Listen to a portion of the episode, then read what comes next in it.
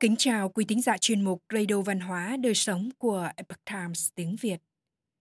Hôm nay, chúng tôi hân hạnh gửi đến quý thính giả bài viết có nhan đề Trí tuệ cổ xưa, hòn đá trên đường. Bài viết do Nhã Liên chuyển ngữ. Kính mời quý vị cùng lắng nghe. Những câu chuyện về trí tuệ cổ xưa nhắc nhở chúng ta về những truyền thống và giá trị đạo đức đã được trân trọng và gìn giữ trên khắp thế giới. Chúng tôi hy vọng những câu chuyện và thông điệp trong loạt bài này sẽ khiến trái tim và tâm trí của độc giả được thăng hoa.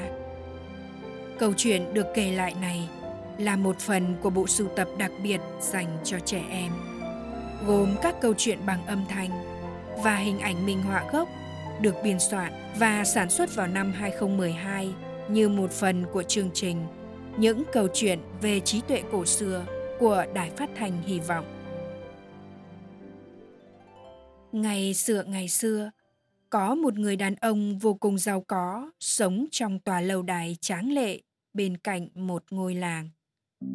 Ông rất yêu quý những người sống trong làng và luôn cố gắng giúp đỡ họ Ông đã trồng những cái cây đẹp bên cạnh nhà họ, tổ chức những chuyến đi dã ngoại cho con cái họ và tặng chúng một cây thông Noel vào mỗi dịp Giáng sinh.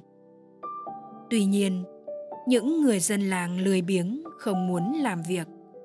Họ không vui vì bản thân không thể giàu có như người bạn sống trong lầu đài. Một buổi sáng nọ, người đàn ông giàu có thức dậy từ rất sớm và đặt một hòn đá lớn trên con đường bên cạnh nhà mình. Sau đó, ông nấp sau hàng rào và chờ xem điều gì sẽ xảy ra. Một lúc sau, có một người đàn ông nghèo dắt một con bò đi qua. Anh ta nguyên rủa hòn đá chắn ngang đường mình, nhưng rồi anh ta vòng qua nó để đi tiếp. Sau đó, có một người nông dân đang trên đường đến chỗ cối say đi qua. Anh ta cũng phàn nàn vì có hòn đá giữa đường. Nhưng rồi anh ấy cũng đã lái xe vòng qua nó để đi tiếp. Ngày lại ngày trôi qua. Tất cả những người đi qua con đường đó đều than phiền vì có hòn đá chắn đường. Nhưng không ai buồn dịch chuyển hòn đá đi cả.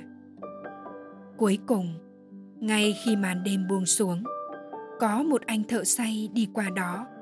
Anh là một người chăm chỉ, nhưng hiện giờ đang rất mệt mỏi, bởi anh đã phải bận rộn làm việc ở cối say từ sáng sớm. Dẫu vậy, anh tự nhủ, trời đã gần tối rồi, ai đó có thể sẽ vấp ngã và bị thương nặng vì hòn đá này khi đi trong đêm. Mình phải di chuyển nó ra khỏi con đường mới được nghĩ vậy, anh nhanh chóng đẩy hòn đá nặng nề ra khỏi con đường. Hòn đá rất khó di chuyển, nhưng anh đã vần kéo nó, và cuối cùng anh cũng đã rời chuyển nó thành công. Anh kinh ngạc phát hiện ra một chiếc túi nằm bên dưới và nhặt chiếc túi lên. Nó nặng trịch và chứa đầy vàng. Có một dòng chữ được viết phía trên túi. Số vàng này thuộc về người đã rời chuyển hòn đá. Anh thợ say tràn ngập hạnh phúc trở về nhà. Còn người đàn ông giàu có quay trở lại lầu đài của mình. Ông quả thật vô cùng vui vẻ vì đã tìm được một người không ngại làm những công việc khó nhọc. Câu chuyện ngắn hòn đá trên đường cho chúng ta biết rằng, những người làm việc chăm chỉ và thực sự quan tâm đến người khác cuối cùng, sẽ nhận được những phần thưởng xứng đáng.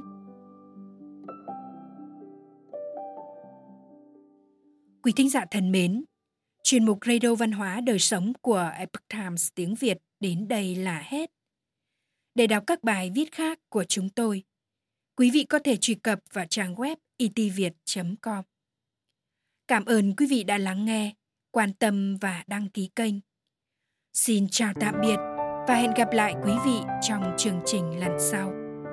Kính chúc mọi điều bình an và tốt lành đến quý vị cùng người thân.